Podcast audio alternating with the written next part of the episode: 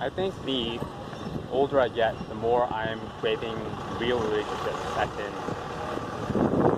relationships where they actually mean something. More than just like when you meet someone for a couple weeks and then you leave and you never see each other again. I want something more than that, or even less. When you are in a foreign city and you're just visiting and you're leaving that city, you're leaving the hostel where, or hotel you've been staying in, and no one really cares that you're leaving. It's, in a way, it feels empty. I'm thinking a solution to that would be to travel a bit slower, as in you move around a bit less. That you have a base of operations where you have a semi-home in one place and use that as a launch pad to explore different areas, different neighboring areas. That was what I did when I was in Thailand. I lived there for a year, and during that time, I felt more fulfilled than my time here in Latin America. Right, this is the Rio Negro, part of the Amazon River.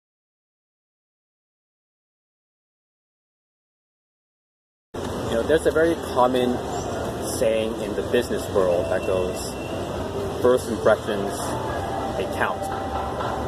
Which is very true. First impressions, they do count. First impressions, they matter quite a bit. The most common way in which it's used is when talking about when people are trying to interview for a job and want to make a solid first impression with the prospective employer so hopefully they get what they want, that is the job. This goes for any business meeting, trying to network and meet a bunch of new people that perhaps we can help each other out, have a business deal later on. And beyond just the career and business world, into our personal lives as well. When you're, say, you're trying to meet a potential partner or meet a new friend, you want to make a solid first impression. And the reason being is that we people, we take the path of least resistance, let's call it. That is, we like to be lazy about the way we think. We like to group, we like to make sense of the world around us.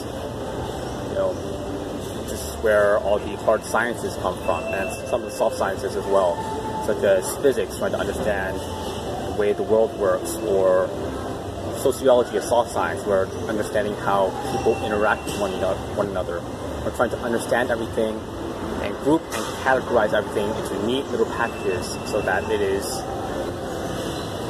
easier for us to comprehend. Of course, with all these neat and tidy packages comes with a lot of generalizations, as it saves on brain power, which generalizing and categorizing people into neat little groups is where stereotyping and generalization comes from. So it's bit of a, you can argue it's a double-edged sword. This human tendency to make sense of the world leads to us creating everything we have around us today is through all of our understanding of how the world works. Also, it leads to sometimes mistreatment of one another because of these categorizations that are sometimes unjust. So going back to this subject, we'd like to make sense of the world around us. And we also like to, there's also a common saying that goes, do unto others as you would unto you. So naturally, everyone we want to be treated, well, most of us, we want to be treated well. We want to be treated well by the people around us. So using the saying of do to others as you would unto you, we treat other people kindly so that it's expected that the other person will treat us kindly back as well. This is the concept of reciprocation, as in we do something for someone else and it is expected that they do the same back to us. This is goes back to human behavior, behavioral science, where Good examples would be gift exchange, such as in the West, there is Christmas where you exchange presents. Or in the East, one common one is Lunar New, Year, where families exchange red envelopes, which is money to one another. that is two examples of reciprocation that shows it spans beyond just one culture. You can see it in two vastly different cultures just as an example. So we want to make a solid first impression on the other people that we meet. So we treat them kindly, expecting that they reciprocate and treat us kindly back. Of course, the world isn't perfect, and that isn't always the case. People, when we treat them kindly, they don't always treat us kindly back, as most everyone can attest to.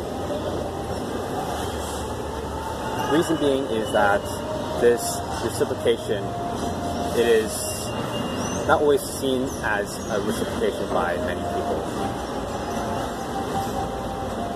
Some people they perceive this kindness as a subservience as in, this person, say person X, is being kind to the other person because this person X needs person Y. So they're being kind so that hopefully this other person will help person X because person X needs help. That's why they're being so kind. That's the way some people think, which is it prevents this aspect of our world from being perfect is that we can't just be kind to other people and expect them to be kind back to us.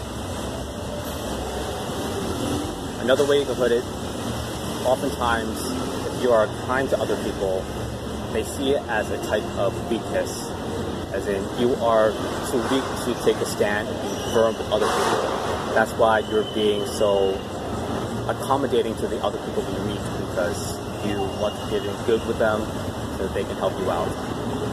You, they see you in a position of weakness if you're kind, and they are in a position of strength, and they will push push boundaries.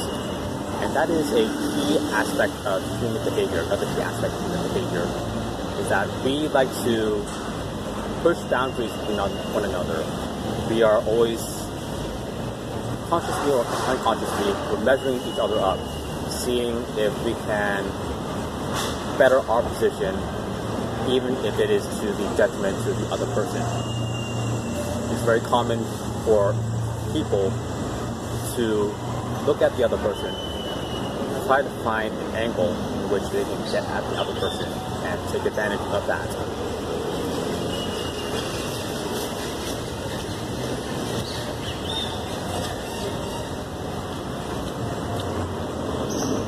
I did a video about cutting angles, but back to this topic.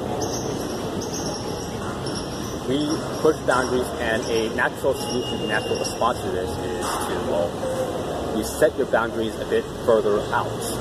As in, if other people are pushing up against you, well, you need to set those boundaries a bit further than you would be willing or rather you want to have, set them out more than you want to, expecting that eventually you can roll them back a little bit. It's once a first, going back to first impressions, once a first impression is set, it is very difficult to reverse that first impression. And it's something that is needless that you can prevent by being firmer than you would like at the outset. So taking away that analogy, another way to say that is you start out a bit sterner, a bit more assertive than you would like, and gradually you roll it back a little bit and show that you can be kind as well. Of course, you adjust it to how the other person acts. Because as each person is different, some people will push more than others. You adjust how much you roll back based on that.